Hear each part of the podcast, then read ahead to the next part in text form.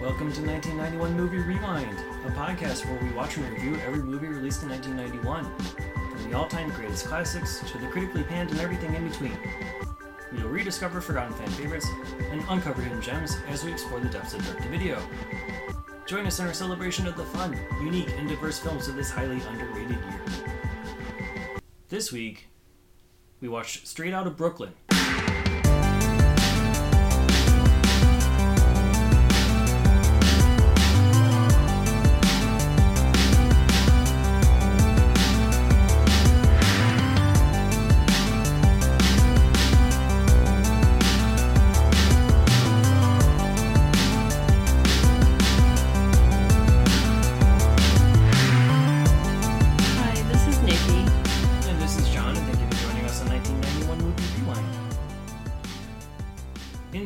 Brooklyn, Lawrence Gilliard Jr. plays Dennis, a teenager who is living in the Red Hook neighborhood of Brooklyn with an abusive father.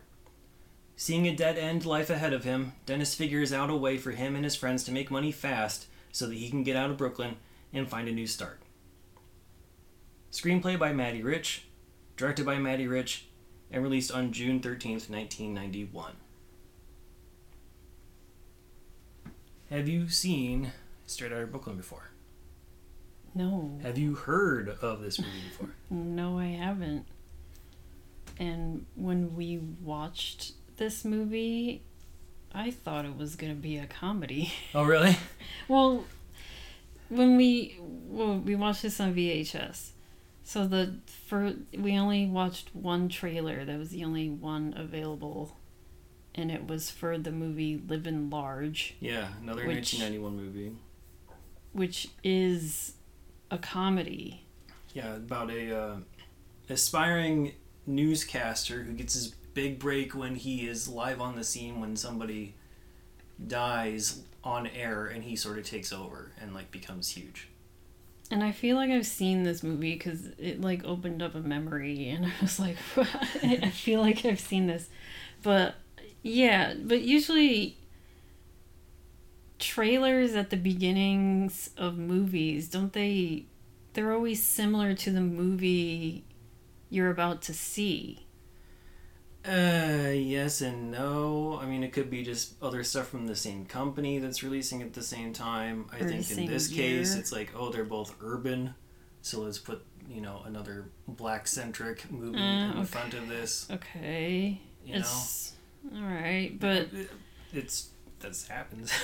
so It's I don't know. Okay, yeah, because uh, I mean, even when you go to the movies now, like if you watch an action movie, all the trailers beforehand are gonna be action movies. sometimes, yeah. It, I mean, for the most part, it is more cohesive like that. But you know, in VHS days, they're not going to promote other companies' movies. Whereas at the movie Okay, theater, okay, they yeah. don't have as much control over that. The theater decides what trailers. Once when the the credits started rolling, the music is very solemn, and I was like, uh, I was like, oh, okay, this is not a comedy. Yeah, it's either a, a very farcical movie or it's a, a melodrama, and it, it is a melodrama. I mean, I could also understand possibly thinking it's a comedy, and that Straight Outta Brooklyn could be considered as a play off of Straight Outta Compton in like a comedic way. If you don't know anything Well, about it, you know. Uh, I was reading up But- about the director, and it seemed like that's he was doing a play off of Straight Out of Compton, Yeah, like re- by naming this movie.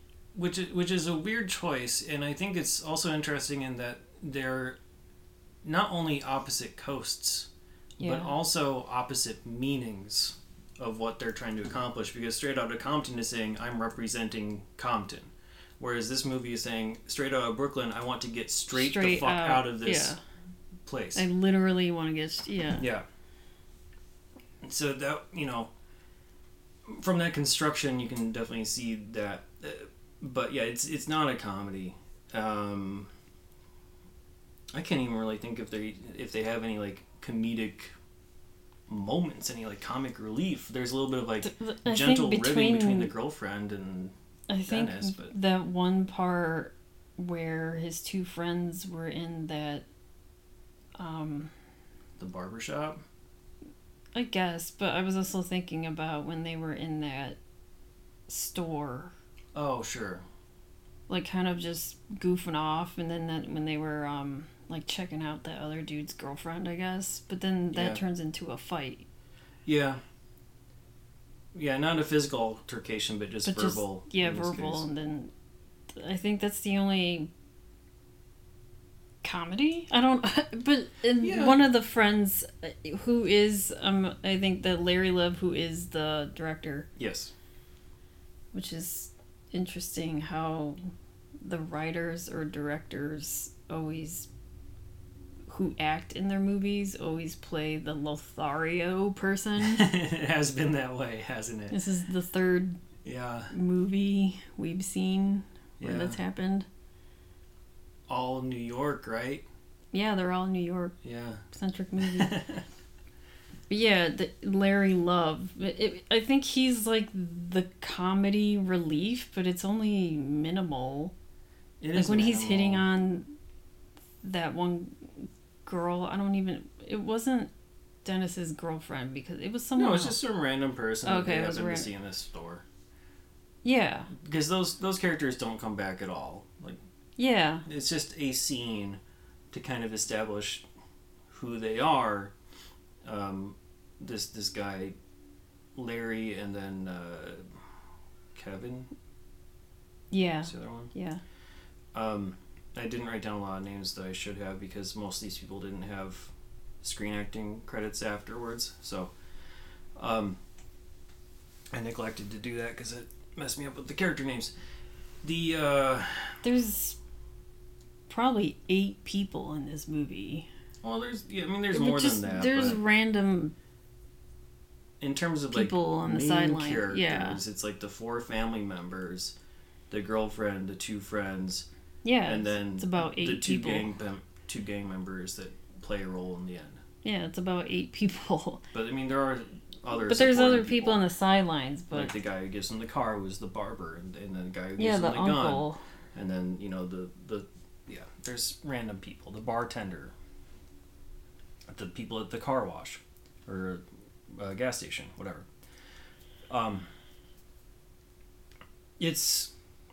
I think it's also important to note relatively early on that Matty Rich was I think 17 when he first started production of this movie. And it released when he was 19 years old. It made it to Sundance in January of 1991. We're using June as the release date for the wide release um, because I don't think we have the actual January date for Sundance. That's it. We've had troubles with that in the past, so Right. We're going with the actual confirmed release date of June. But it did play in Sundance. It did get some Spirit Award nominations, but it is very rough around the edges because it was made by a teenager. it is very much, very much noticeable, um, and not knowing it's made by a teenager kind of affected my enjoyment of the movie a bit more. It's sort of like Vegas in space, where you kind of like have a greater appreciation of the movie a little bit more after the fact when you realize who Yeah, it I- was and how it got. Yeah, because I read up on he, the way that he got funding for this movie is similar how they got funding for Vegas in Space, where he was maxing out credit cards. and, and like then- going on like radio shows Yeah. and like asking for donations and right. stuff. So it's that similar. Even though Vegas in Space, it took them what like eight years or something to Yeah. actually get it all together, and this was two maybe. Mm-hmm. Yeah, he he was able to get four hundred and fifty thousand dollars to make this movie, Yeah, all told across the spectrum. and it's- incredible. all these people, the actors in it, they were acting for free. hmm And most of them didn't go on to do anything, but there are a couple that, Except for that did. Yeah, except for Dennis, our star, yeah, yeah. Dennis. Um, which makes sense that he's the lead. It, it, you know, I know that sometimes there's a tendency for actors or writers, directors to put themselves in like the lead role. Yeah, But I'm glad he didn't. I'm Right. glad that Matty Rich didn't. Not that there's anything necessarily wrong with the Larry character, Well, But- I don't know. He's just in it for like five minutes as.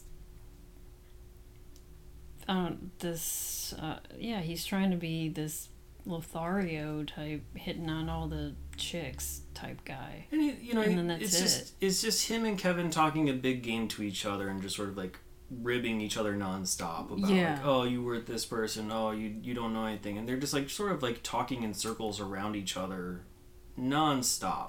Mm-hmm. And one of the things that kind of uh, shows the, the lack of technical ability in this movie is the sound design because it's really tough to hear what they're saying at times.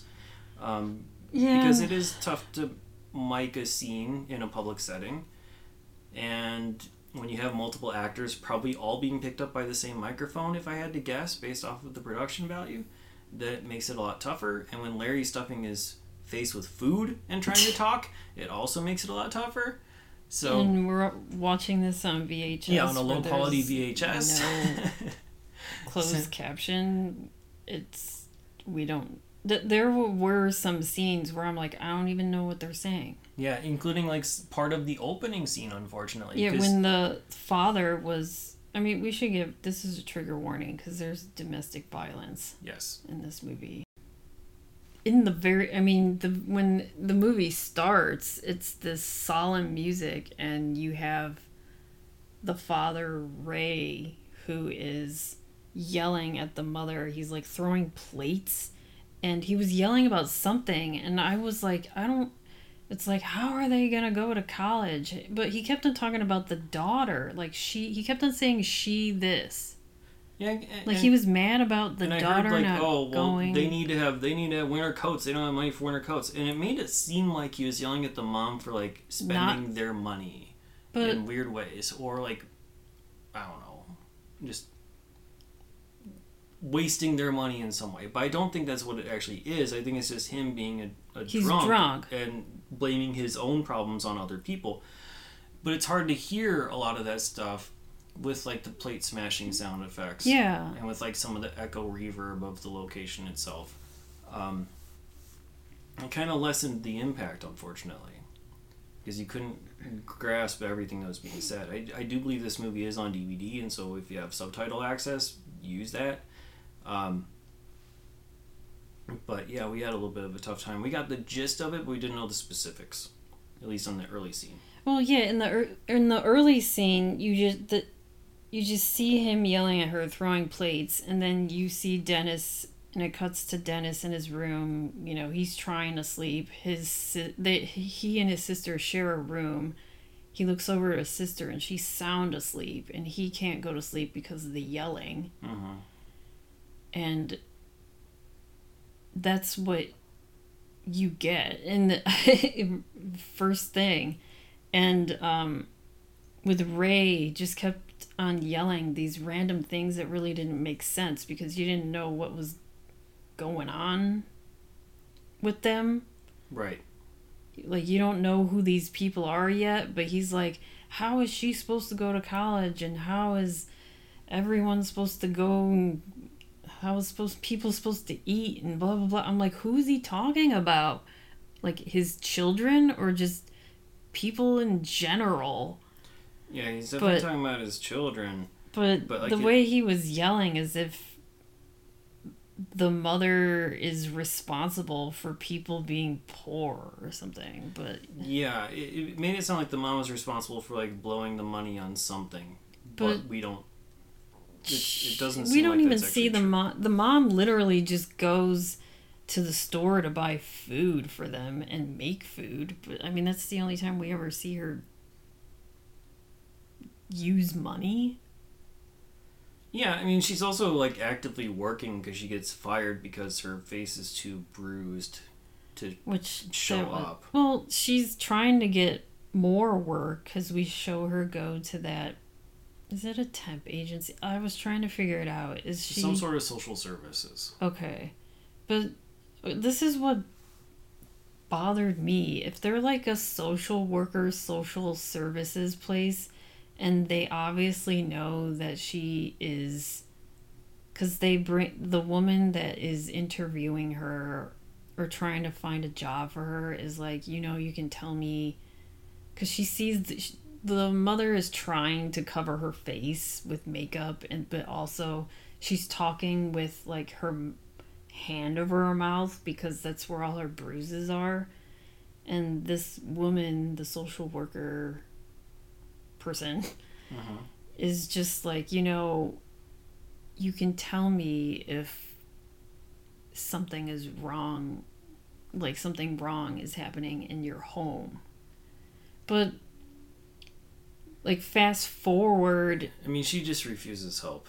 yeah but fast forward to when she's getting fired they're like we're firing you because of the bruises on your face wouldn't they just intervene and be like we're gonna get you help Well, she refuses help then too.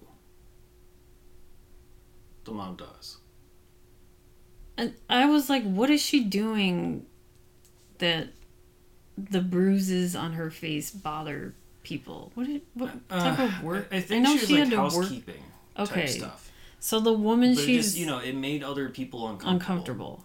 To see this person with this stuff on. So, but why fire her? Just help her, even even though I know she doesn't want the help. Uh, because it's don't- written by a 17 year old. Okay. Okay, like I, I think that's part of the issue that we have to kind of keep in mind here too.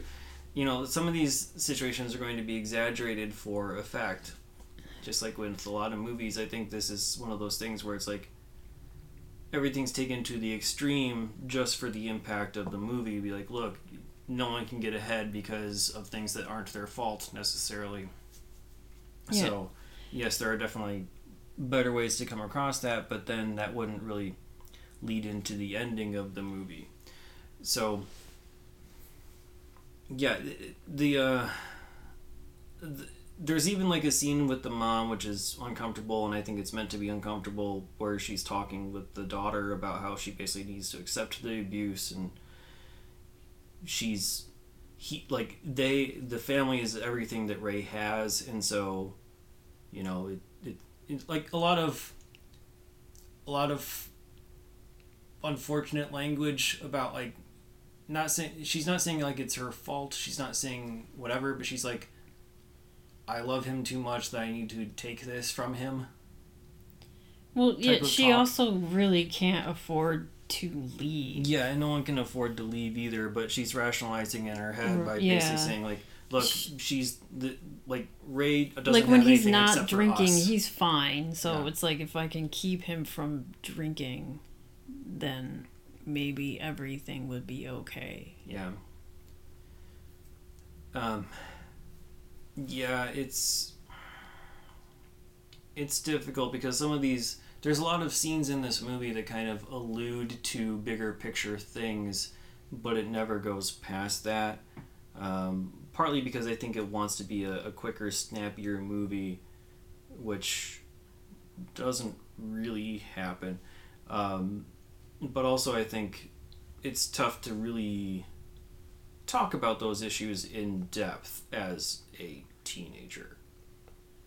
so, you know, you are alluding to certain things. I think, like, even with Ray's job, where he's working at this gas station and he comes home talking about how the white man's holding him down and all this kind of stuff. Like, what do you know about being black? He says that to his son. Um, or maybe even the mom, I don't remember. Um, says it to somebody who is black. The Yeah, it was his son. it was the son. Okay. Um, the uh, when we see him at the gas station, he's refusing to work, Right. And and then he gets the customer to complain to the manager, and then he's blaming that whole situation on the white man who forced him to work. So there's like commentary in all of that that's listed at you know at the surface level Mhm. where it's basically showing that like Ray is self-destructive, and that some of the things that he says, the writer knows are bullshit, right? But then there's also other parts of it that like when Dennis is talking to his girlfriend Shirley, and they're looking out over the the water to the the high rises on the other side yeah, they're looking at Manhattan. he said um, so shirley's basically saying like why don't you go to college and like do things right uh, and he's like well i don't have four or five years to do things that's going to be too long i need to make money the fast way and he's talking about how corporate America stepped on the black man. And it's like they didn't do it the right way either. Like you think those people over there did it the right way? he, They he did not. said, you know how they built that by stepping on the black man. Yeah. So it's both sides of the same coin. Yeah. Like it, it, it you know, both is blaming things on on race relations. One is a more appropriate than the other. And I think you know, like those like those types of service issue bullet points are all over the movie, but you know, you never really get to dive into them in the same way that you would in something like Boyz n the Hood. This one is a little bit more stereotype ish just not even so much about the the urban experience is as it were i think it's more about just the beats of a melodrama you know like cuz it's like okay the you have the the abusive family you have the kid who wants to do more you have like the the do nothing friends you have um the love interest that wants to support him but can't. You have, you know, the I don't know. There's like a whole bunch of like different little pieces of this story that it seems like it's something that we've seen a bunch of different times. Maybe not in 1991, but just in general. Um, that didn't quite work for me. I think also part part of the problem is that the pacing is very slow within the scenes. So like the scenes themselves are kind of short, but within the scenes, because of the way it was produced, because of the production values, virtually everything is one long shot. Mm-hmm. So you have like a camera set up in the corner of a room, and then everything gets said, and so there's long pauses in between each individual sentence, which probably should have been cut around, or could have if you had multiple cameras and could do coverage, like in a normal, you know, higher budget production. Here it's just one camera and some actors, and here you go. We'll work with the amount of film we're able to afford. So because of that, they're trying to remember their lines, or they're pausing to give some editing room, or whatever it is, and now it's all slow and methodical, and it kind of ruins some of the stuff that they're saying. Like when the dad is talking about how he was working at the the gas station he was given a car wash and he saw his reflection in the car and all he saw back looking at him was failure Yeah, that's I a mean, good he's. bit of dialogue but it's kind of ruined by the pacing I think yeah, he's dealing with depression. I think. I mean, then he just goes and drinks when he's done working, and he's just in a deeper depression.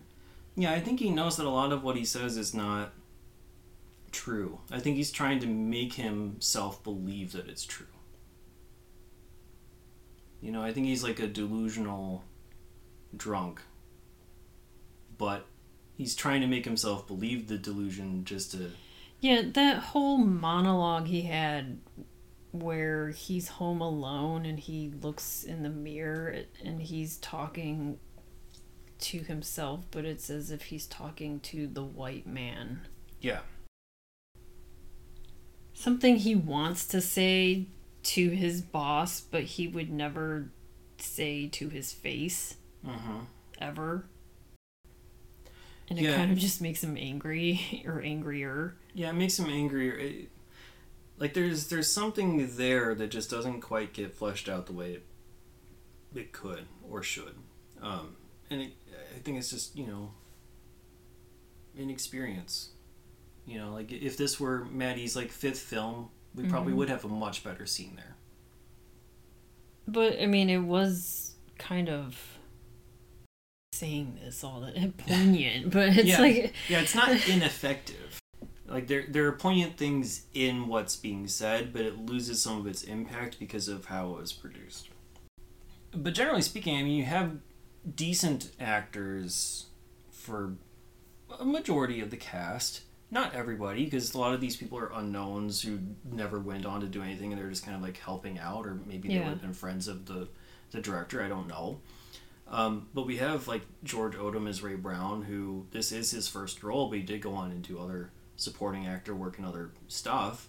I think generally speaking, he was quite good. Yeah. Um, of course, Dennis is awesome in this too, uh, and also the girlfriend Shirley, Reana E. Drummond.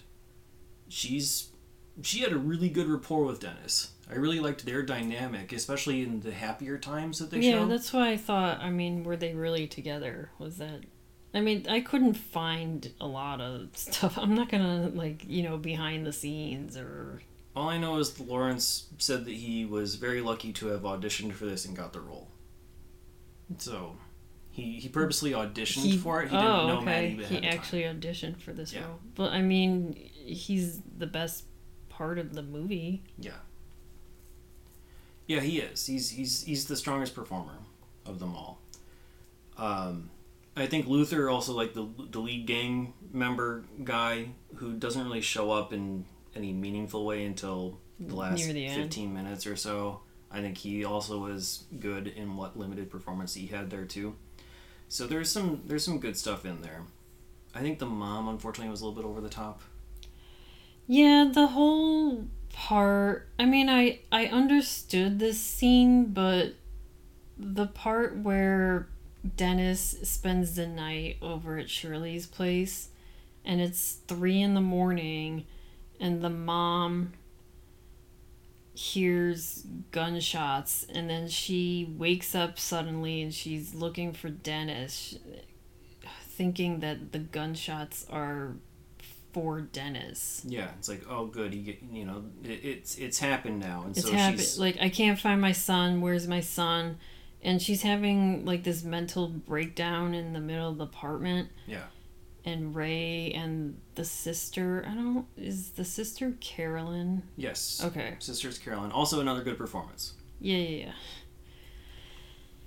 It's trying to calm the mom down, but her that I was kind of like I don't know, it was a little over the top. Like she was trying like ripping her hair out and stuff. It was like, "Oh my god." I mean, I understood the scene. I understood why she was freaking out. I get Uh-huh. that. Like the it's like with Boyz n the Hood. Yeah, it's like the Ricky thing, except no one actually died. Yeah. But yeah, She I, just I automatically thought that her son was dead. Yeah, which again is like, it's the inkling of a really good thing to include in the movie. It's like, yeah, this mom is like torn because she knows that her son is There's sometimes violence out, out there's there in violence in there, and like you know, any any day could be his last. Yeah. Like there's this seed of something that doesn't quite get to grow and sprout the way it needs to. Um, but that's that's one of those examples of, you know, almost there. But okay, yeah, and then that's when I mean, because uh, Dennis wakes up. I mean, he spends the night at Shirley's house, but he's not like meaning to sleep over. Yeah. And that's when he wakes up, and it's three a.m. and he comes back, and that's when the father Ray is waiting up for him, and that's when he, the Ray was talking to Dennis like, you don't know what it's like to be black. Yeah, he says it at the very beginning too, because it's like one of my first notes. So Okay. Yeah. I mean, is is I wouldn't be surprised if it was a recurring theme with him, because Ray is very race focused. Yeah. Dennis is very money focused, and all he cares about is making as much money as possible. And like getting the fuck out. Yeah, and so But- we haven't really talked about the main reason he's done that, or or how he's attempting to do Like that. he's telling his when they were when he was with his friends, his friends are like, "Yeah, let's all get jobs." Yeah. and he and he Dennis is like, "No, we need like a million dollars now." type of thing. Like we mean we need to be making lots of money now. Yeah. And, and so the, the friends are basically just hangers on. Yeah. They like the times that they're on screen, they're just jabbering nonstop. Like you can see yeah, that I didn't there's a lot of the times I didn't once again, I didn't really cuz they're talking over each other. I'm like, I don't even know what they're saying. and that's one of the things I kind of liked about this movie in a, in a weird way is like it, it like the the dialogue is probably somewhat improvised, especially between those two, Larry and Kevin. Um, but it is very naturalistic Yeah. in terms of what they're saying. Like I definitely heard Yeah, similar just- conversations when I was in high school amongst people. So Yeah, they were just like fucking with each other, which is fine, but I don't know what some of the stuff they were saying because they were just like talking over each other. and it was also virtually meaningless too because it was also Yeah. you know it's almost all about like oh well this girl this girl whatever um but dennis is trying to shut them up and basically say look Look, we need money. fast and i'm gonna think of something They're like all right cool. And when he thinks of something he's like you see that guy saladin? We're gonna rob him. Uh, saladin is like another gang member. He's like the number two to luther in this situation. But we don't really fully know that yet. Um, yeah. so he, they talk about it and it's like oh well i could um, kevin i think says well i can get a car and a gun hmm and then okay well we'll do that and then we'll stick them up we'll take the money and we'll leave as soon as possible. And so part of the scenes most of the scenes is really about the family dynamic and also dennis and shirley's relationship. And then every once in a while you get a scene of kevin and larry talking to their uncle scotty who's the barber Yeah. asking about borrowing the car and all that kind of stuff or they have that weird scene with skeet where they're trying to get the gun and he's like i don't want to give you this gun hmm you're a family friend, and if anything happens to you, then like don't make me regret it. But I'm gonna give you the gun. hmm It's weird. Yeah. Um, but, I also sorry, go ahead. Yeah. Well, I don't know. It's just that it.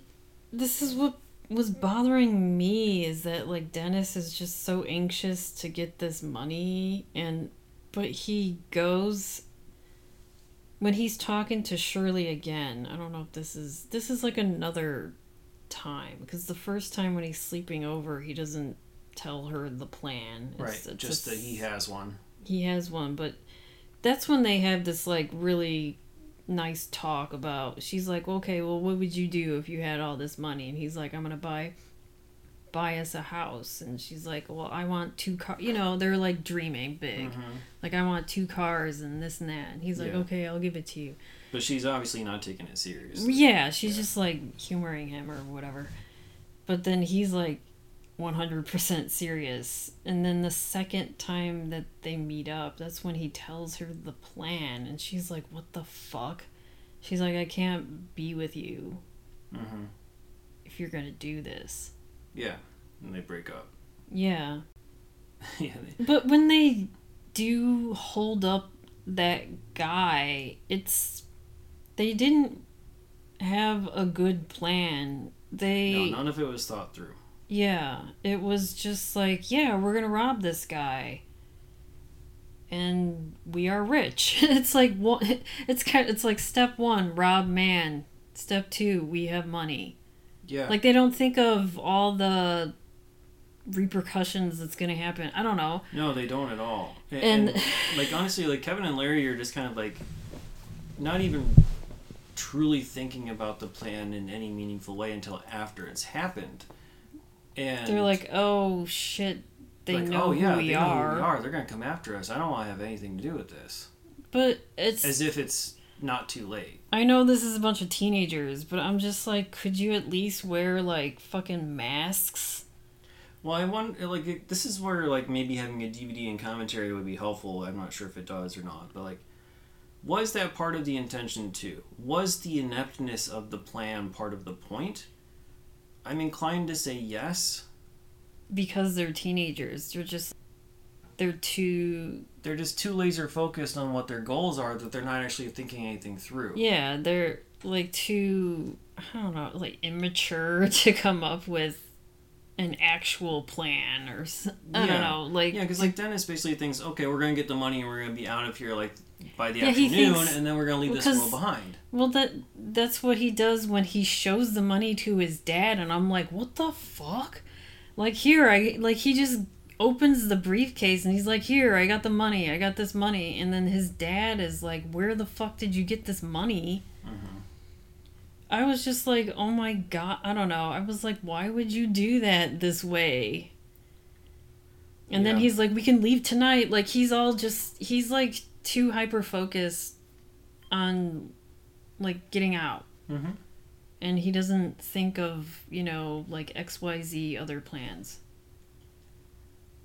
Yeah, he, he has no idea that you know people could possibly follow him wherever they go. and the, in this neighborhood that he lives in it's just you know everyone knows everyone Yeah. so that guy knows i mean recognizes his face Yeah, because they didn't wear any sort of cover. yeah that's why i was like wear a mat like if these people knew i don't know if knew who he was like disguise yourself or something Yeah, but you know the the movie kind of goes really fast at this point too. Yeah, so yeah. some of this stuff um, like the we way don't it get ends to see is all just the like all of a sudden So like Kevin and Larry, they basically say we don't we disavow this robbery that just happened that we took part in, and they don't want any part of the money, whatever, and then they're just gone. I don't know how that really works in this world because you know they were actively there. You would think that Luther and Saladin would be coming after would them still too, be mad because they were Yeah. in the car or use them to get to Dennis, whatever. yeah none of that gets shown. They're just out of the picture at that point because we need to wrap things up. Um, That's what I was thinking about Boyz n the Hood too, like with that the car of gangsters that went after Ricky.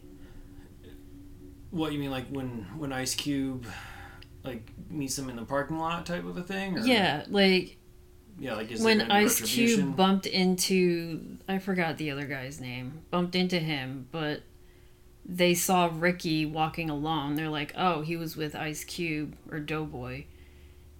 Let's get him to, you know, shoot him to be as a message to Doughboy, like I'm after you." Mhm. Like they wouldn't do the same here with Luther going to one of the friends and doing the same thing. But instead they they see his dad. So yeah, eh, well before that, I mean the mom's in the hospital Because I mean because at this of the point abuse.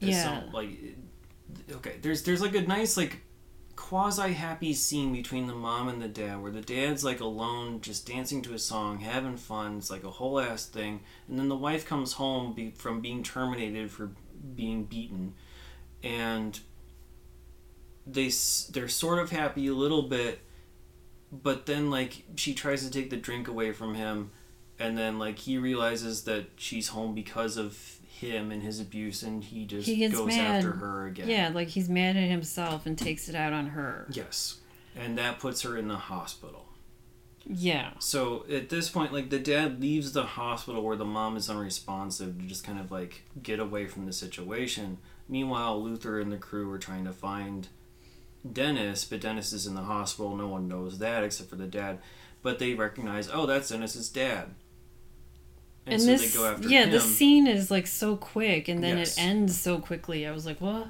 It's very very quick, and basically they chase him down and then and they shoot him. Again, very student film type of production where it's a lot of shot reverse shot and then like a sound effect um, situation because that's you know you can't really. I don't think they had much production budget for something like a a Kevin or a Larry getting shot. Mhm. You know, so they had like a little bit of blood, Blood, splatter they yeah. could put on Ray's neck, and then that's what they show. Yeah. Um, and then right after the dad gets Shot. shot, the mom dies in the hospital. Dennis basically screams no, and then we see a quote in the end. Yeah. It's very, very fast all of a sudden. The quote is something along the lines of the first things learned are the hardest to forget, and something about passing that those lessons on to future generations and how things need to change. I mean, I did like this movie more than Cybernator. yeah, I, I think it has a better production value than Cybernator, which is As as a first film where Cybernator Cybernator is like one of many. I don't know. I mean, let, let's compare it to something like Clerks, even right? Yeah. Because Clerks is another like very low budget, famously low budget movie, um, or even something like Robert Rodriguez, uh, El Mariachi, okay. right? Like that's another very famous low budget movie. when you consider the teenager factor of this too, hmm it's it's well done for what it is. This is, I mean, look, I went to film school. I saw what film students actually produced. Yeah. This is on par with some of the better ones for that level of things, and for someone who didn't go to film school or graduate Yeah, from film school, I should say.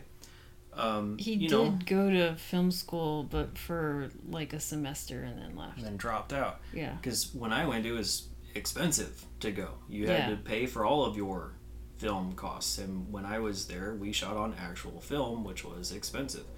So it's not like today where people can just pop out a phone and make movies Right. and have them be relatively decent. Like this was, this required effort and production and planning.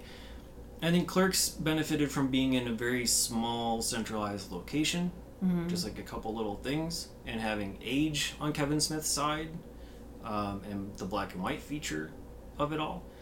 This, I mean, I think this is more impressive than Clerks on that level. I think Clerks is a better made movie, but this is more impressive to me than Clerks is if we're comparing low budget movies. Um, but as a whole, as an actual film, if you don't know the history behind it, it's again kind of like Vegas in Space, where it leaves something to be desired. Hopefully, you know, get you know get.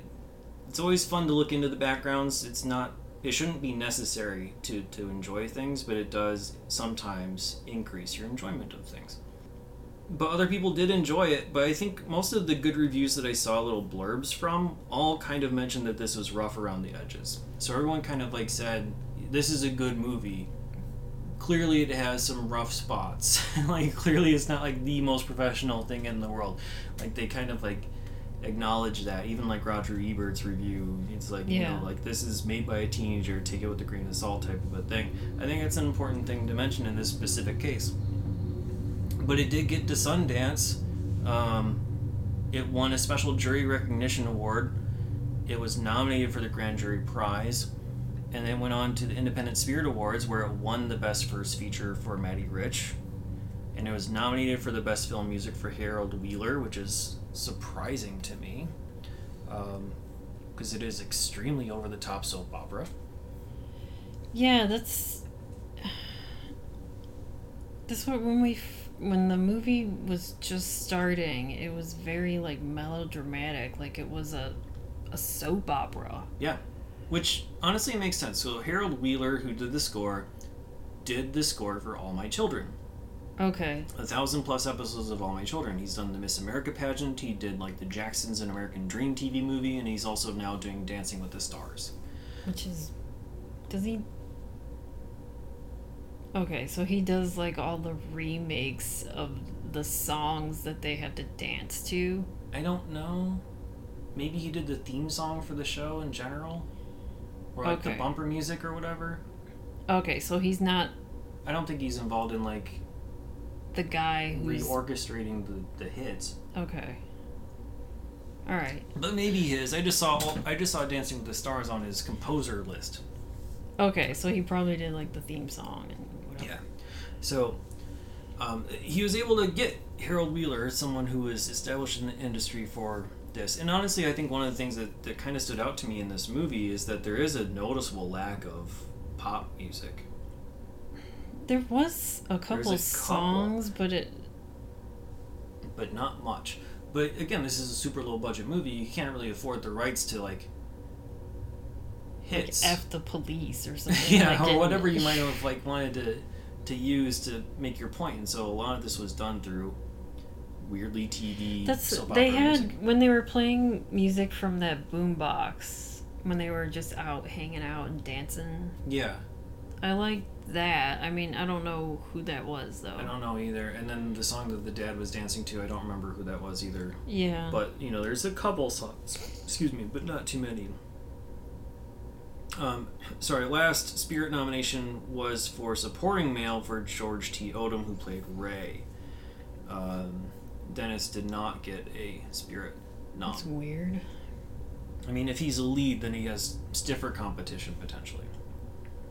So, Okay. In terms of cast and crew, we have Matty Rich as the director, writer slash Larry. He directed The Inkwell, and he also wrote and directed the video game 187 Ride or Die, um, which got middle of the road reviews. His self written IMDb biography indicates that he did a whole lot more stuff and that he got like production deals with various different companies. But all of the productions that he listed in his own bio, Mm. I could not find actual listings for those on IMDb. So like he's talking about like this thing that he did with like Whitney Houston that was titled such and such. I tried to search for that title, nothing popped up. There's like a three or four different examples in that way. So maybe there were things that got started and then never actually materialized because that does happen in the industry a lot. Um, so I'm sure he's been around, but in terms of like writing and directing, those are the main things. Um, but yeah, he, he lists himself as a producer on certain things. IMDb does not corroborate that. George T. Odom played Ray Brown. Again, this is his first movie. He went on to do things on Who's the Man, The Hurricane, and also several episodes of Law and Order as different characters. Uh, Ann D. Sanders played Frankie Brown, which is the mom. She was in Raising the Heights. Um, Ali uh, Wahab played Luther. This again was his first role, and he went on to do Fresh, Colors of Rage, and Bronx Tale, among others. And then the big star out of this is Lawrence Gilliard Jr. This is again his debut movie as well. Uh, he went on to do the George TV show, as in George Foreman. Remember, he he had a sitcom back in the Yeah, I day. remember that. so he was on that. Um, he was on The Deuce, uh, most notably The Wire, uh, and then Walking Dead, and then One Night in Miami, among other credits. So that's your casting crew that went on to do other stuff. Box office wise, I mean, it made $2.7 million, which is quite good. Yeah, for a movie that raised half a million. So I mean, Yeah. you doubled, almost tripled. I don't know. Yeah, it's it's a it's a five timer, something like that. Um, good for 142nd on the box office performance, but in terms of like budget to profit ratio, not too shabby. So we can move on to true crime and pop culture. I did see that um, Matty Rich today. He is now the CEO of Matty Rich Games, where which specializes in family oriented oriented and Christian themed video games. Hmm. So we went from 187 Ride or Die to the Christian world of video games. Yeah. Nothing's on his IMDb page, which is all I looked at, so I apologize if I missed something crucial, but um, yeah. Possibly maybe working on some mobile mobile games or This is from an article that came out in 2011. oh, that was a while ago then. Yeah. Yeah. All right. Well, this movie we said was released on June 13th, 1991, which was a Thursday. And we don't get a lot of Thursday re- releases. Yeah, we believe that was the wide release of the movie. Yeah. But I'm mostly just going to talk about TV because I found some stuff that we haven't talked about before. Yeah. And that's always fun for me. TGIT. Yeah. And then I also found YouTube clips for all of the things that I found that was new, so I, w- I was excited. On ABC, there was a special called Morris Salutes America's Pets. And I was like, who's Morris? Morris the cat. Okay. I was like, because when The, okay, I the looked famous mascot of whichever food he was the mascot for. Nine Lives. okay, because I was like, who the fuck is Morris? But when I looked up, I looked this up on YouTube. I think I found it, and it's just called a salute to America's Pet TV special, and then it says 1991. So I'm assuming it's this. I watched parts of it, and it's just people talking about kind of like a America's Funniest Home Videos with animals, but then also like um, an educational thing where it's talking about what horses can do, and then it's people showing like, look at this cool thing that my dog does, like these tricks. Uh huh. Yeah. it's just like people from a- across America showing their dogs doing stuff. But then they also have like this, I don't know, talent show maybe? I didn't watch the whole thing cuz uh it's just dogs doing tricks. And there was even a part where uh, they had Lily Tomlin with her dog, so I think it's just you know here's celebrities with their pets or something. yeah, like I don't a know. mix of like people who With want their regular pets to be famous, and then Yeah. famous people with their pets. So after that was we've talked about this before Gabriel's Fire that was on ABC and then on CBS was Top Cops which we've talked about before. Mm-hmm. After that was a Robin Hood special. Robin Hood Prince of Thieves because the next day on June 14th was the premiere of Robin Hood. so this was like an hour long making of the Robin Hood movie. That came out before the movie. Yeah, which I thought was so interesting because I'm did they do this a lot with major movies? Like like I know. I know it happened. scenes? I don't remember it happening before the movie releases, though. I thought it was like normally like afterwards because there'd be too many spoilers or whatever. That's what I thought because but I was like when did Robin Hood come out but yeah I had to look up the the release date for Robin Hood and it's June 14th so this was like a making of and it was hosted by Pierce Brosnan for some reason but it's just I'm they're showing behind the scenes like the fighting and then they talk to Kevin Costner they talk to the director Kevin Reynolds and then for some reason there's like a bunch of kids who are like all into it. I'm like this isn't really a kids movie. They made toys, video games. weird yeah but they talk to some other actors on the set and they talk about the story like the story of robin hood and they talk about the folklore of they go to england and they're talking to some historian about the real robin hood and Mhm. whatever i just thought that was interesting and i have the entire youtube clip that was a, a show that i haven't we have not talked about and I haven't heard of before. And it's called Broken Badges. Okay. Okay, this was another thing that I found interesting. This was it was only 7 episodes that aired.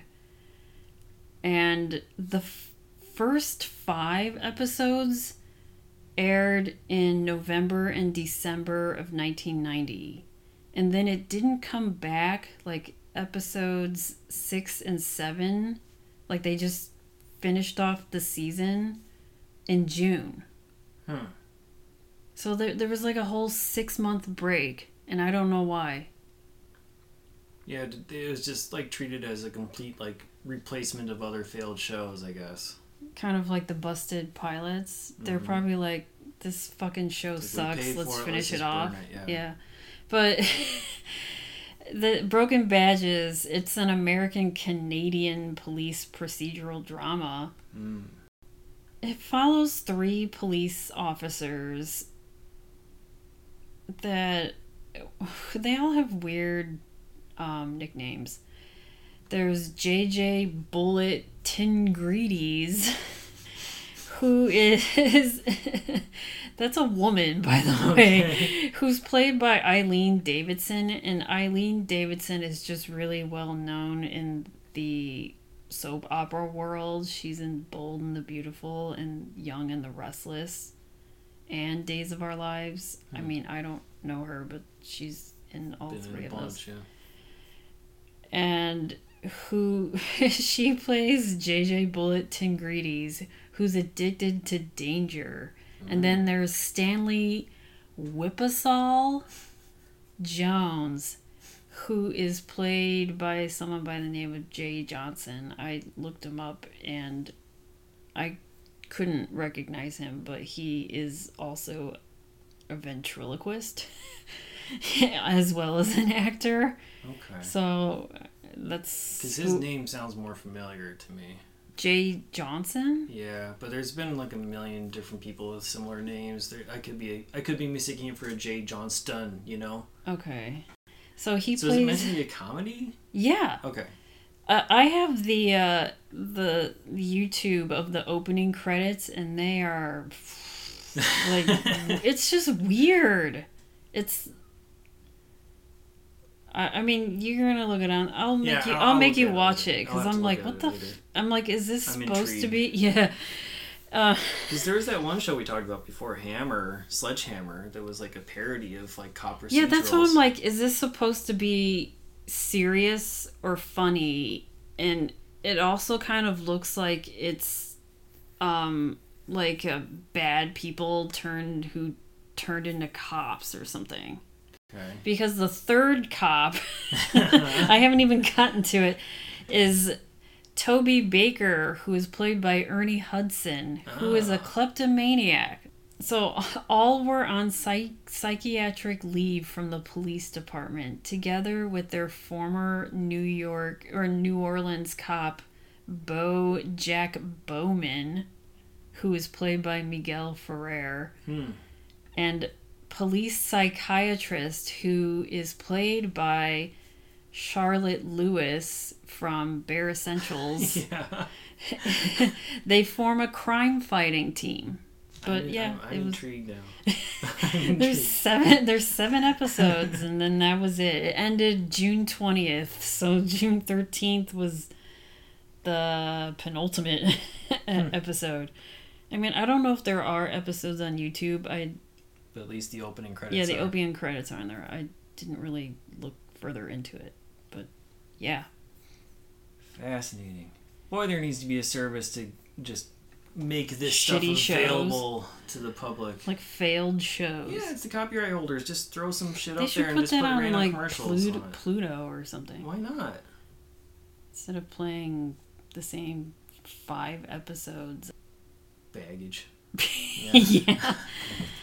And um so on the other channels were like typical stuff. On Fox was The Simpsons Babes, which we talked about before, and Beverly Hills 90210.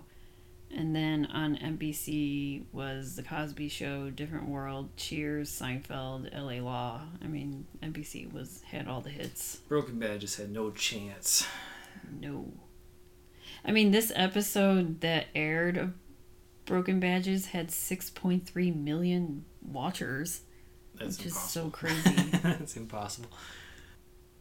All right, something that I saw in the news. It, this is to me like weird news and in historical events and also sports talk, I guess.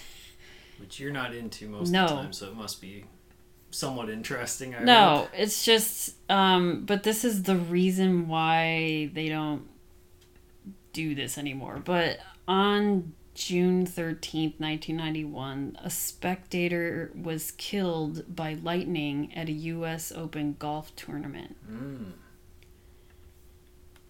So on I there's this article that I it this happened in Minnesota and there's like a couple articles that I read. One of them was from the twincities.com website talking about it was this came out this uh, article came out in 2016 just talking about remember when this happened Mm. like a storm fell and killed a person but um the reason why they I remember not too long ago there, there, was, was, a, a storm situation where yeah, it was like trees fell over during a golf tournament. I don't think it was storm related at all. I think but trees did just were people fell. evacuated people almost like nobody got hit, but it was like during an active tournament. because the reason for this, There's no this reason to them like to possibly evacuate because like Oh. again, I don't think it was a storm. I think just trees just fell, fell over. Yeah. okay well the the reason for this fatality is now when they have a golf tournament and there's a storm, they stop the game and they tell everyone to evacuate. But at this time on June 13th, 1991, there was like a lightning storm. So they told people to hide or just get shade under a tree during a rainstorm. Don't And- they know that by 1991 already? Fuck if I know. I don't know. I was like, that's why I thought this was weird news. and a lightning stro- struck the tree and it killed a spectator. Unfortunately, this man by the name of Billy Fadell died, but in it let in this lightning strike also hospitalized five other people because they stood under a tree during a rainstorm be- during this open and they were on the 16th fairway so it was like the game's almost over so mm-hmm. why don't we Try ride out through. the storm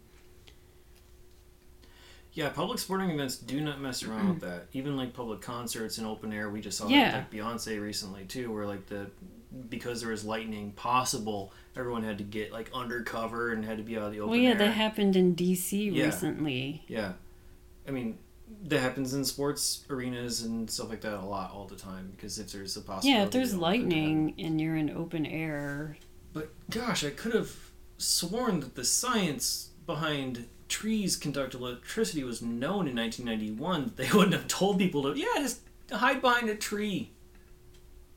yeah Who knows? but that's my weird historical news that involves sports Fascinating stuff. So we'll move on to rankings and ratings then. Uh, where on your one to five star scale are you going to put Straight Out of Brooklyn? Um,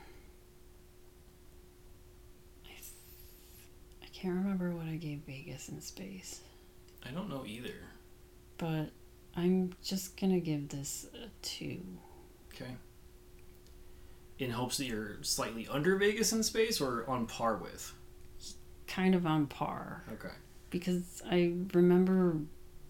I mean, Vegas in space is not a great movie, but because what we learned about the making of the movie made me like the movie.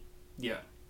And that's kind of the same thing with this movie. Yeah, and, and I don't think this is a movie a movie that's all that bad on its own, but knowing the history does enhance it. On my zero to four star scale, I'm gonna say it's a two and a half. I'd say it's like slightly above average. Um, boy, I wish there was a little more seasoning though, because there there's just like some we talked about. There's several different things in this movie that are alluded to, or there's just like a little hint of what Could have been more. what could have been more substantial, could have been more meaningful if it had some room to breathe or expand or whatever. So, yeah. Every movie's worth watching once. Would you watch it again? I watched this on DVD with commentary and maybe closed captions so I knew what people were saying. Yeah, I'm the same way. I think the only reason I would watch this again is if there was like a director with the Q and A screening or some sort of a commentary situation. Otherwise, I appreciate it for what it is. I don't want to watch it I on don't- VHS I don't need to see it again as as it stands. Um, but if you out there do want to watch Straight Outta Brooklyn, as of this recording in August 2023, it's only available on VHS or DVD, but as always, check your local listings. As for us, you can listen to us on all of your major podcasting platforms. Please remember to rate, review, subscribe, and tell your friends. You can email us at 1991 movie rewind at gmail.com. Follow us on Twitter, Instagram, Letterboxd, YouTube. Just search 1991 movie rewind or go to 1991movierewind.com for the full list of movies, long show notes, and more, including YouTube videos for obscure shows. Uh, Yeah. Next week we've gone west to east, west to east. Now we're going into the the range. We're gonna watch City Slickers finally. Uh, that's available on Prime, Roku, digital rental, VHS, and DVD. We will see you then. Thanks.